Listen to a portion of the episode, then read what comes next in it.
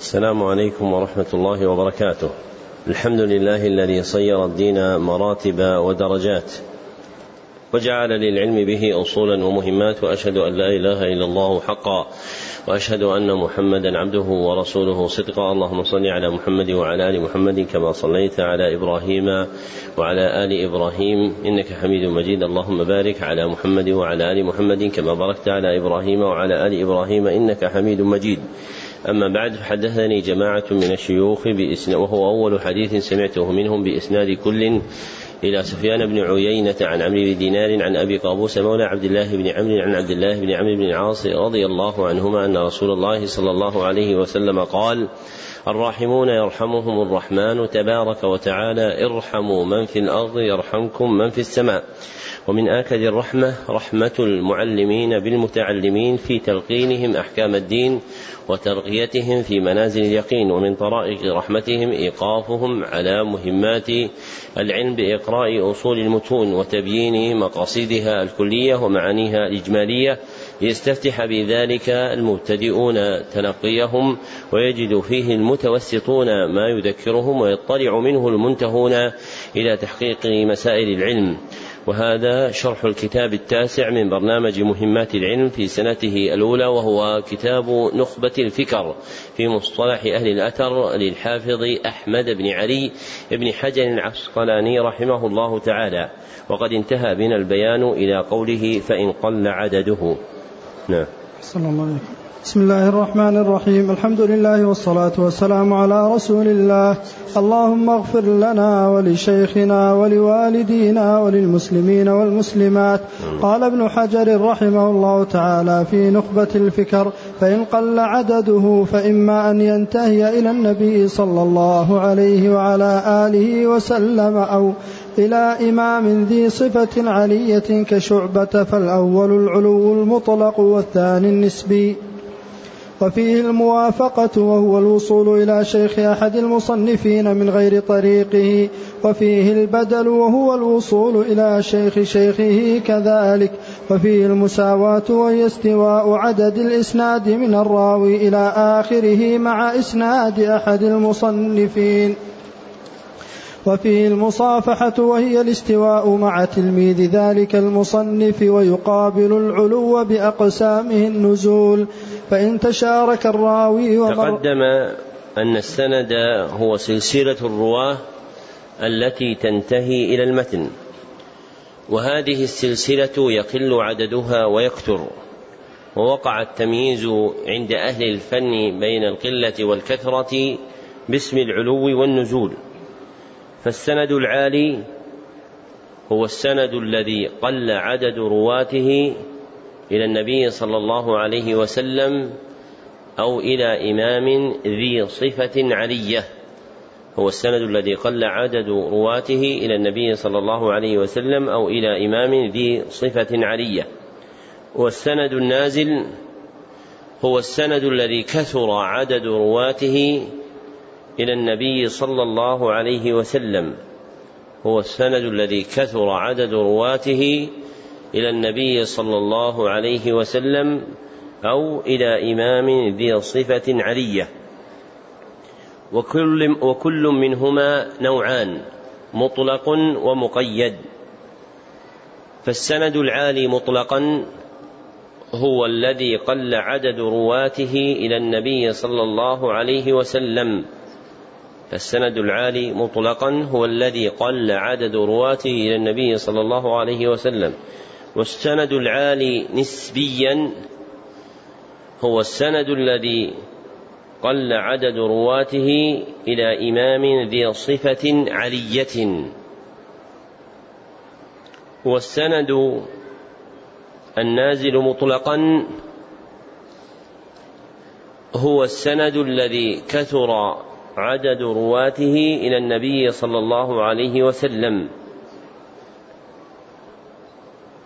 والسند النازل نسبيا هو السند الذي كثر عدد رواته إلى إمام ذي صفة علية. والعلو والنزول لهما أقسام أربعة، هي الموافقة والبدل والمساواة والمصافحة، فهذه أقسام الحديث العالي وأقسام الحديث النازل. وأولها الموافقة، وهي الوصول إلى شيخ أحد المصنفين من غير طريقه، الوصول إلى شيخ أحد المصنفين من غير طريقه. والثاني البدل، وهو الوصول إلى شيخ شيخه كذلك، وهو الوصول إلى شيخ شيخه كذلك. والثالث المساواة،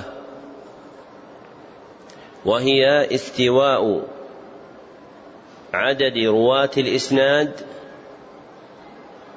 من الراوي إلى آخره مع إسناد أحد المصنفين، وهي استواء عدد رواة الإسناد من الراوي إلى آخره مع إسناد أحد المصنفين.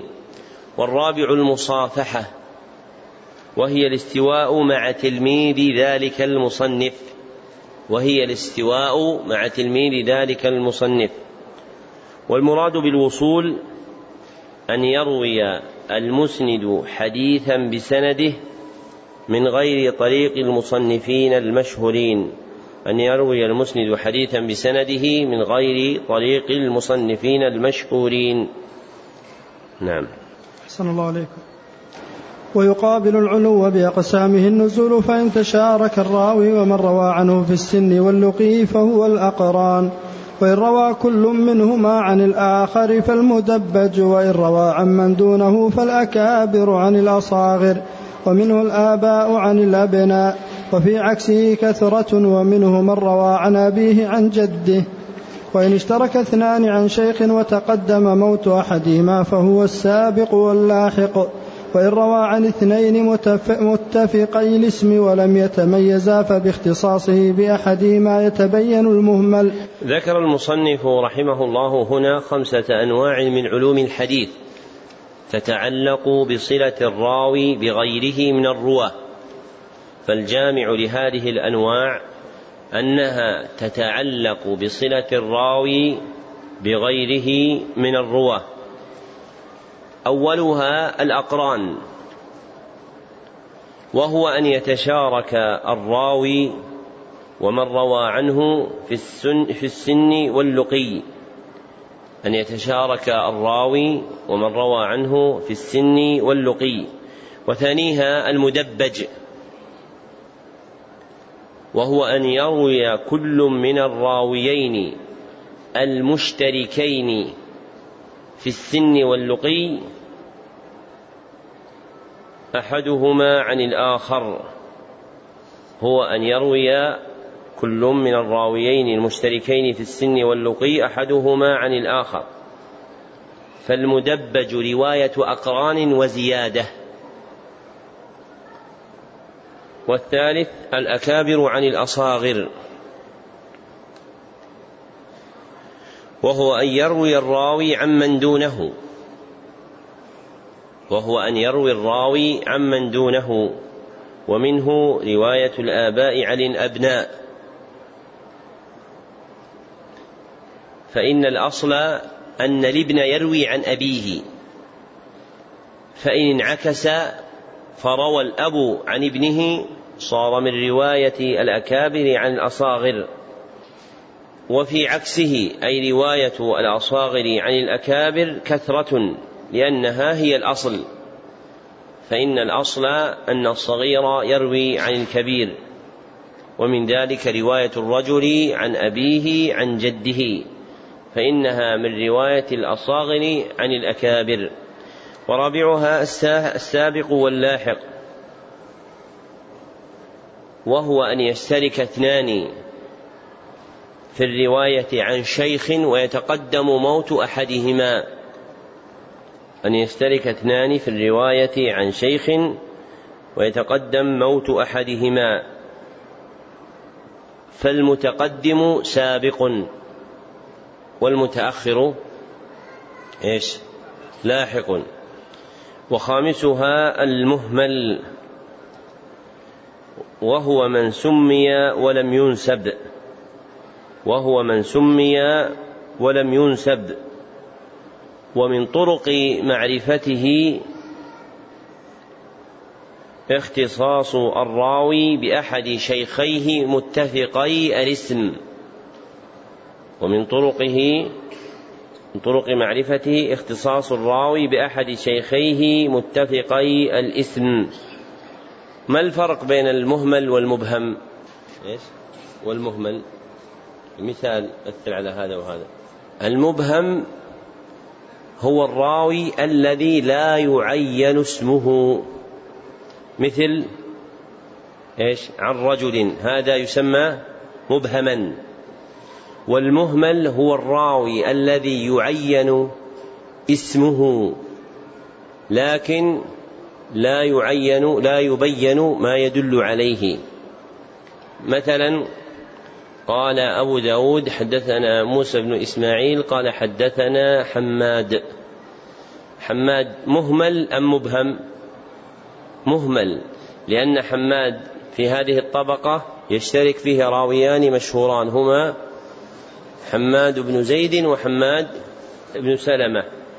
والمهمل له طرق لمعرفته، منها اختصاص الراوي بأحد متفقي الاسم.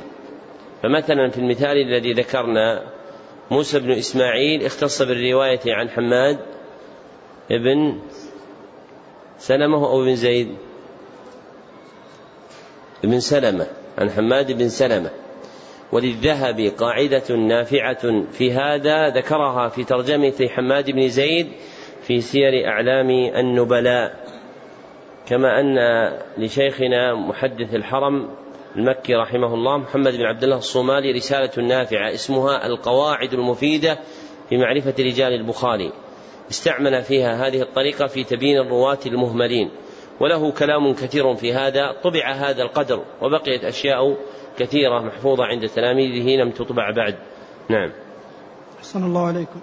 وإن جحد مرويه جزما رد أو احتمالا قبل في الأصح وفيه من حدث ونسي. ذكر المصنف هنا من مسائل علوم الحديث حكم المروي الذي جحده راويه، فجعل له حالين اثنتين. الحال الأولى من جحد مرويه جزما، وحكمه رد المروي. والثاني من جحد مرويه احتمالا فيقبل على الأصح. ويتفرع عن هذه المسألة من حدث ونسي، وهو الراوي الذي حدث بحديث ثم نسيه وهو الراوي الذي حدث بحديث ثم نسيه فصار يحدث به عن غيره عن نفسه فصار يحدث به عن غيره عن نفسه. نعم. صلى الله عليكم. وإن اتفق الرواة في صيغ الأداء أو غيرها من الحالات فهو المسلسل. ذكر المصنف هنا من علوم الحديث معرفة الحديث المسلسل، وهو على ما ذكره المصنف الحديث الذي اتفق رواته في صيغ الأداء أو غيرها من الحالات. والحديث الذي اتفق رواته في صيغ الأداء أو غيرها من الحالات. نعم.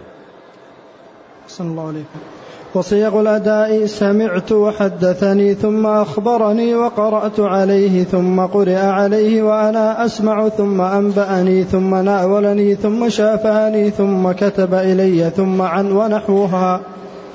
فالأولان لمن سمع وحده من لفظ الشيخ فإن جمع فمع غيره، وأولها أصرحها وأرفعها في الإملاء. والثالث والرابع لمن قرأ بنفسه فإن جمع فكالخامس. والإنباء بمعنى الإخبار إلا في عرف المتأخرين فهو للإجازة كعن. وعنعنة المعاصر محمولة على السماع إلا من مدلس، وقيل يشترط ثبوت لقائهما ولو مرة وهو المختار. وأطلقوا المشافهة في الإجازة المتلفظ بها والمكاتبة في الإجازة المكتوب بها، واشترطوا في صحة المناولة اقترانها بالإذن بالرواية. وهي أرفع أنواع الإجازة. وكذا اشترطوا الإذن في الوجادة والوصية بالكتاب وفي الإعلام، وإلا فلا عبرة بذلك كالإجازة العامة وللمجهول وللمعدوم على الأصح في جميع ذلك. ذكر المصنف رحمه الله هنا من علوم الحديث صيغ الأداء، وصيغ الأداء هي الألفاظ المعبر بها بين الرواة عند نقل الحديث، هي الألفاظ المعبر بها بين الرواة عند نقل الحديث.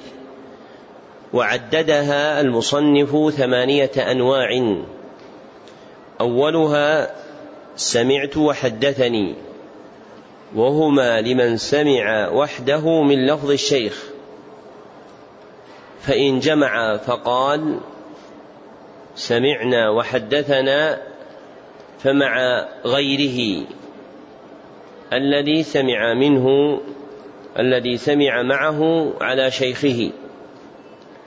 وسمعت وسمعنا هي أرفع الصيغ في الإملاء وأصرحها. وثانيها أخبرني وقرأت عليه لمن قرأ بنفسه، فإن جمع كان كثالثها وهو قرئ عليه وأنا أسمع، فإذا قال الراوي أخبرنا فلان فهو بمنزلة قرئ عليه وأنا أسمع. ورابعها أنبأني، والإنباء بمعنى الإخبار، إلا في عرف المتأخرين فهو للإجازة كعن. وخامسها ناولني، واشترطوا في صحة المناولة اقترانها بالإذن بالرواية، وهي أرفع أنواع الإجازة كما ذكر المصنف. وسادسها شافهني، وأطلقوها في الإجازة المشافه بها. وسابعها كتب إلي، وأطلقوها في الإجازة المكتوب بها. وثامنها عن ونحوها كقال وأن. وعنعنة المعاصر كما ذكر المصنف رحمه الله محمولة على السماع إلا من مدلس، وقيل يشترط ثبوت لقائهما ولو مرة وهو المختار، فإذا وقعت العنعنة من راو روى عن معاصر له ولم يكن مدلسا فهي محمولة على السماع. وقيل يشترط ثبوت لقائهما ولو مرة واحدة وهو المختار، أي المذهب المنصور، فلا بد من ثبوت اللقاء حقيقة أو حكما باعتبار القرائن كما هو مبين في محله اللائق به، فليس اللقاء منحصر عند المحدثين بما ثبت حقيقة كأن يدل عليه سماع أو تحديث أو إخبار، بل يلحق به ما دلت القرينة على أنه لقاء، كمن روى عن أبيه ولازمه أو عاصره مدة عشرين سنة لكن لم يوقف على قوله في سند مما حدث عنه حدثنا أبي أو أخبرني أبي، فمثل هذا يعد محكوما بلقائه باعتبار القرينة، لأن الأصل أن الابن كونه مع أبيه، فاستبعاد لقائه به بعيد، والمحدثون يعملون القرائن تارة في الإثبات وتارة في النفي، ومن دار مع الصيغ الظاهرة فقط فهو قد أخذ في علم الحديث بمذهب الظاهرية في الفقه. أما المدلس فإن العلماء رحمهم الله يتوقون عنعنته وفق مراتب ليس هذا محل بيانها، لكن عنعنة المدلس ربما أوجبت عندهم رد الحديث. واشترط المحدثون الإذن في الوجادة والوصية بالكتاب والإعلام، وإلا فلا عبرة بذلك. والمراد بالوجادة من وجد كتابا بخط يعرفه، والمراد بالإعلام من أعلمه غيره بأن هذا مروي له من أعلمه غيره بأن هذا مروي له ولا بد فيها من الإذن، وإلا فلا عبرة بها، كالإجازة العامة لأهل العصر أو الإجازة للمجهول أو الإجازة للمعدوم على الأصح في جميع ذلك. وهذه الصيغ التي نثرها الحافظ ترجع إلى أصل عند أهل الحديث يسمى بطرق التحمل، وهي ثمانية أنواع. أولها السماع من لفظ الشيخ، والثاني القراءة عليه وتسمى العرض،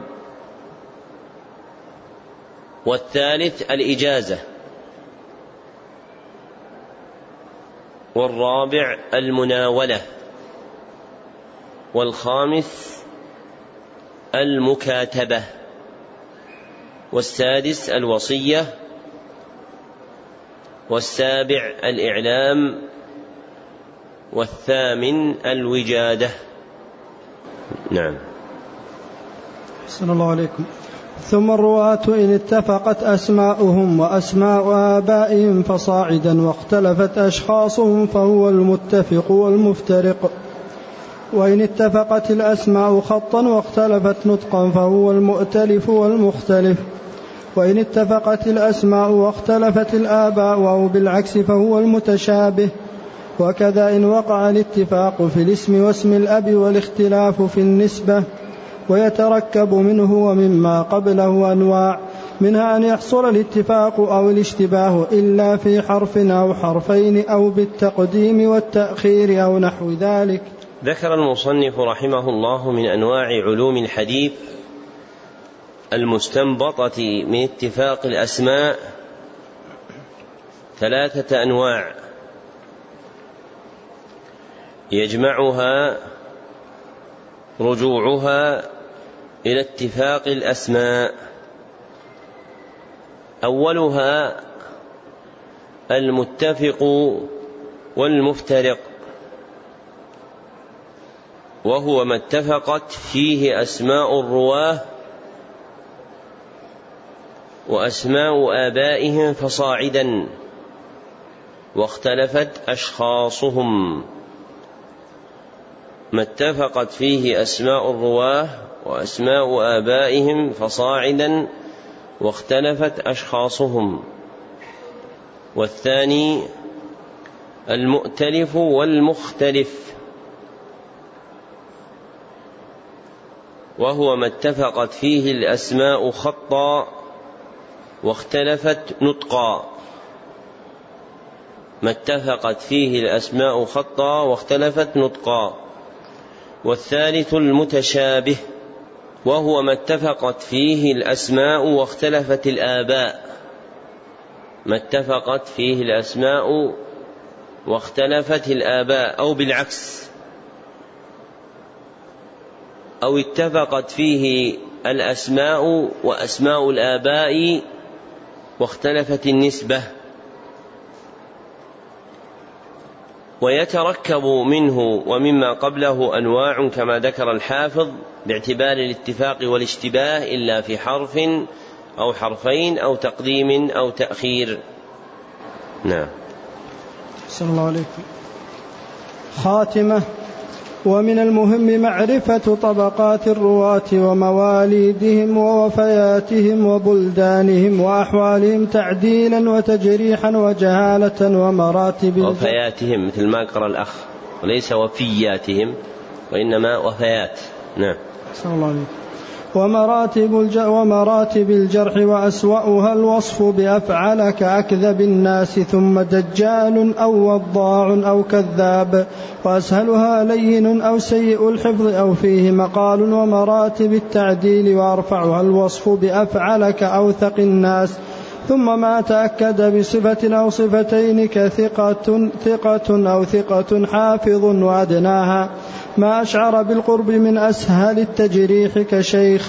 وتقبل التزكية من عارف بأسبابها ولو من واحد على الأصح، والجرح مقدم على التعديل إن صدر مبينا من عارف بأسبابه، فإن خلا عن التعديل قبل مجملا على المختار.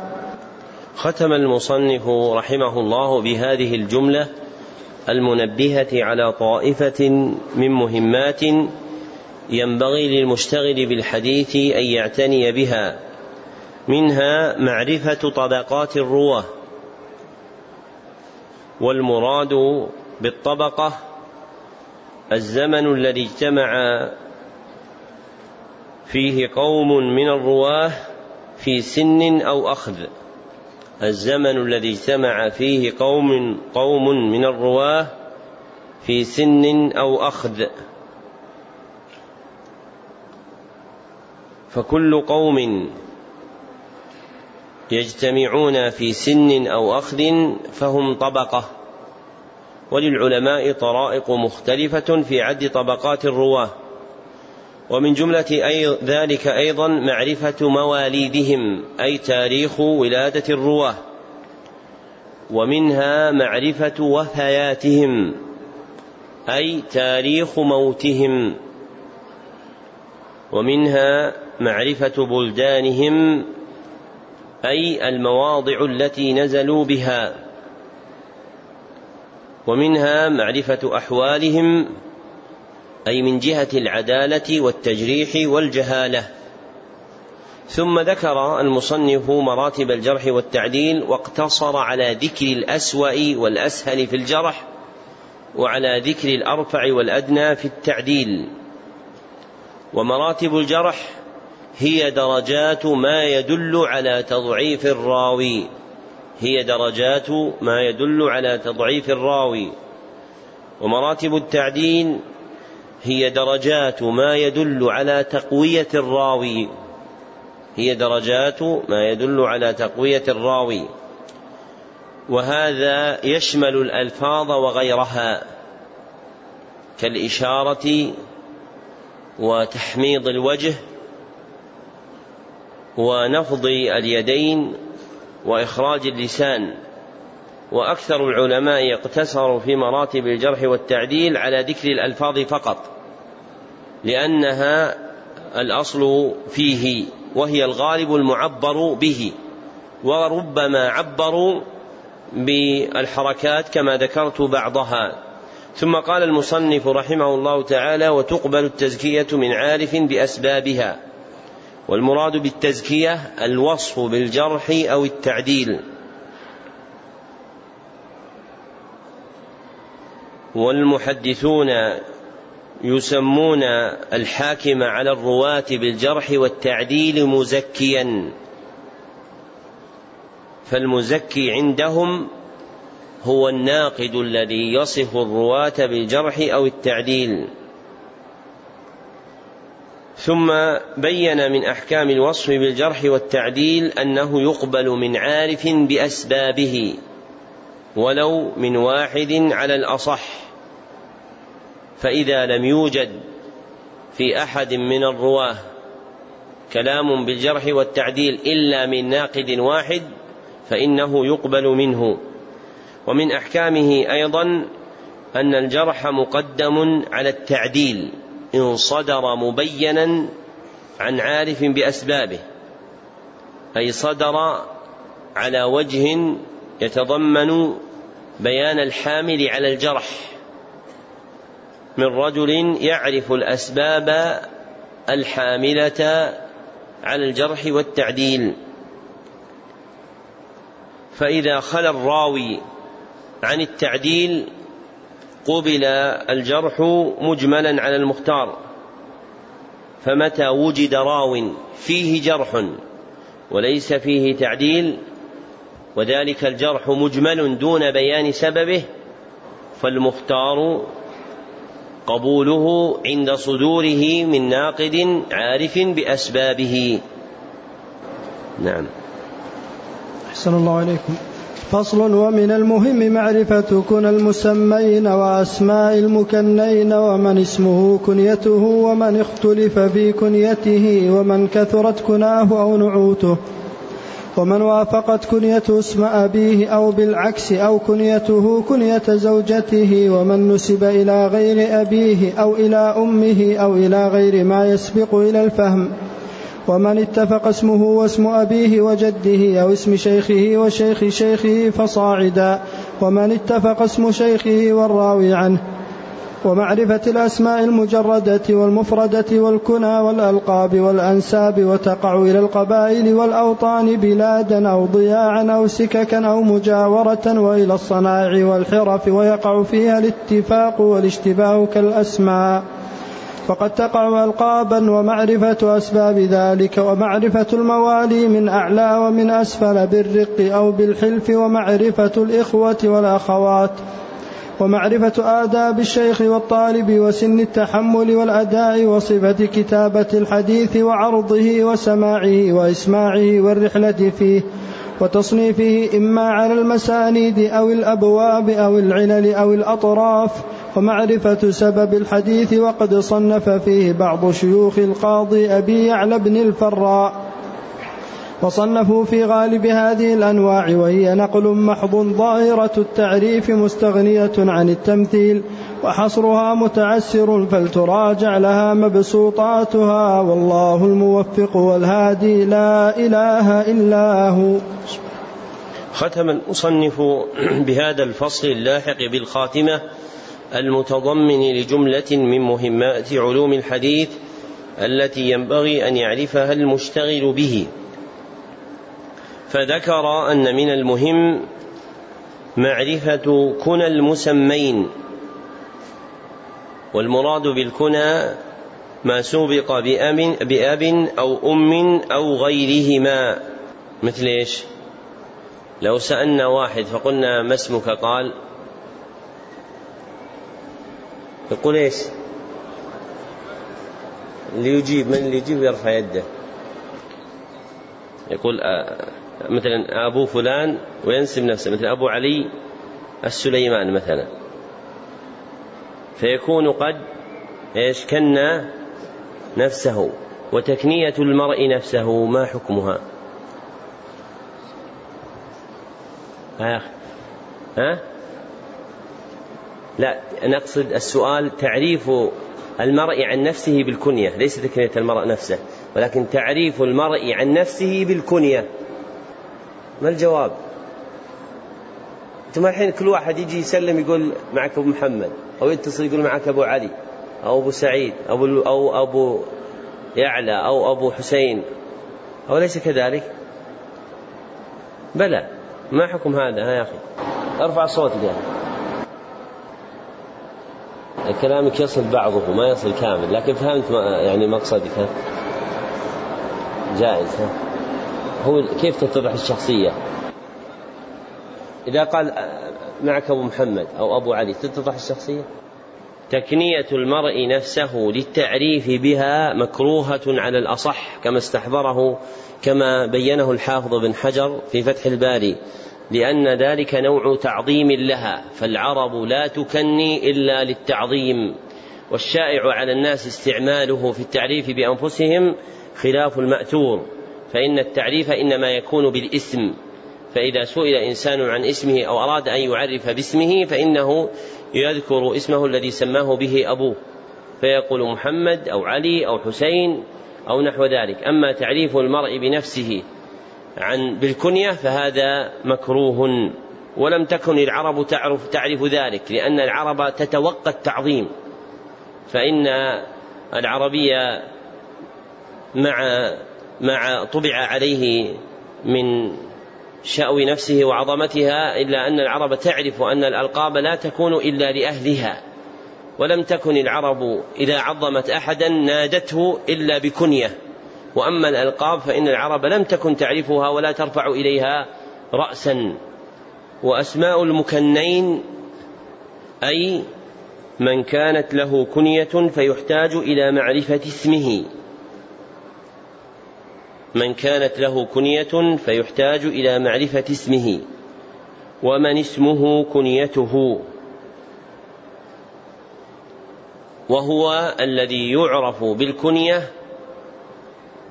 فلا اسم له سواها، وهو الذي يعرف بالكنية فلا اسم له سواها. ومن اختلف في كنيته أو كثرت كناه أو نعوته، والمراد بالنعوت الألقاب. ومن وافقت كنيته اسم أبيه أو العكس، أو كنيته كنية زوجته، ومن نسب إلى غير أبيه، إلى آخر ما ذكر. ثم قال: ومعرفة الأسماء المجردة، وهي الأسماء التي لا تختص بوصف تتميز به، وهي الأسماء التي لا تختص بوصف تتميز به. والمفردة، والمراد بها الأسماء التي ينفرد بها أصحابها، والمراد بها الأسماء التي ينفرد بها أصحابها فلم يسمى بها غيرهم في تلك الطبقة، فلم يسمى بها غيرهم في تلك الطبقة. وكذا الكنى والألقاب والأنساب، وتقع إلى القبائل والأوطان بلادا أو ضياعا أو سككا. والمراد بالضياع الأرض المغلة التي يقيم فيها قوم من الناس يزرعونها ويستخرجون غلتها ويكون عليها خراج. الأرض المغلة التي يقيم فيها قوم من الناس يزرعونها ويستخرجون غلتها ويكون عليها خراج. وقوله أو سككا يعني المحلات المضافة إلى الطرق والأزقة، كما يقال سكة آل فلان أو طريق آل فلان إلى آخر ما ذكر. ومن المهم أيضا ما ذكره في قوله: ومعرفة الموالي من أعلى ومن أسفل بالرق أو بالحلف. وفي تعبيره بالرق تجوز تسعه اللغة، لكن لا يليق بالمختصر، فإن الولاء إنما هو بالعتق لا بالرق، فإن الولاء إنما هو بالعتق لا بالرق، فهو ولاء عتق وليس ولاء رق، فإنه كان رقيقا فأعتقه معتق أحسن إليه فصار حليفا له.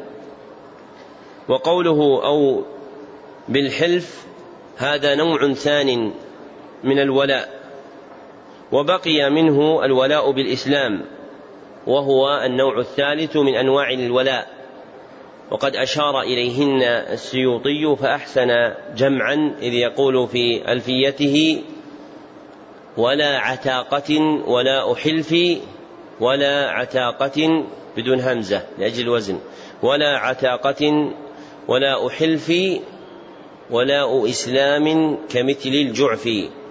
فالولاء موجبه أحد ثلاثة أنواع، أحد ثلاثة أمور، أولها العتق، وثانيها الحلف، وثالثها الإسلام. ما معنى قوله والمولى من أعلى ومن أسفل؟ ما الجواب؟ معرفة الموالي من أعلى ومن أسفل. نعم. يقول الأخ: المولى من أعلى هو الذي كان عنده مملوك فأعتقه فهو المعتق، والمولى من أسفل هو الذي كان مولا فأعتق فهو المعتق. واضح كلام الأخ؟ يعني رجل مملوك ليس حرا، وهذا الرجل أعتقه مالكه، فيكون المالك الذي أعتق مولا من أعلى، والمولى الذي أعتق مولا من أسفل. هذا هو المشهور، لكن لا يدل عليه تصرف المحدثين، والصحيح أن المولى من أعلى هو مولى القوم الذي كان مملوكا فأعتقه حر، الذي كان مملوكا فأعتقه حر، وأن المولى من أسفل هو مولى المولى، وأن المولى من أسفل هو مولى المولى فهو المملوك الذي أعتقه من كان مملوكا من قبل، وهو المملوك الذي أعتقه من كان مملوكا من قبل. واضحة؟ المولى من أعلى هذا رجل مملوك لعربي من قريش فأعتقه هذا العربي، فيكون هذا المولى مولا لحر عربي فيسمى مولى من أعلى. فإذا استغنى المملوك المعتق من عربي وصار له مماليك ثم أعتق أحدهم، فإن الذي أعتقه الذي كان مولا فيما قبل يسمى المولى من أسفل. ومن المهم أيضا ما ذكره المصنف في قوله ومعرفة سبب الحديث، والمراد به سبب وروده لا سبب إيراده، المقصود به سبب وروده لا سبب إيراده، أي السبب الذي لأجله ورد هذا الحديث عن النبي صلى الله عليه وسلم، أي السبب الذي لأجله ورد هذا الحديث عن النبي صلى الله عليه وسلم، فهو يقابل أسباب النزول القرآنية، فهو يقابل أسباب النزول القرآنية. أما سبب الإيراد فإنه يتعلق بمن دون النبي صلى الله عليه وسلم، كقولنا أورد أبو هريرة هذا الحديث على مروان منكرا عليه أو آمرا له أو معلما، أو قولنا أورد البخاري هذا الحديث لبيان كذا وكذا. فمثلا البخاري كما مر معنا في كتاب الوضوء قال باب التسمية عند الجماع وعلى كل حال، ثم أسند حديث ابن عباس لو أن أحدكم إذا أتى أهله قال بسم الله اللهم جنبنا الشيطان وجنب الشيطان ما رزقتنا، الحديث. فهنا نقول سبب وروده أم إراده؟ سبب إرادة البخاري له. وقوله وقد صنف فيه بعض شيوخ القاضي أبي يعلى بن الفراء هو أبو جعفر العكبري الحنبلي، ولعل الحافظ عند تدوين هذه المقدمة وهل عن ذكر اسمه فأرشد إليه بذكر أحد مشاهير تلاميذه وهو أبو يعلى الفراء رحمه الله. وهذه الأنواع كما قال الحافظ غالبها قد صنف فيها، وهي نقل محض أي معتمدة على النقل.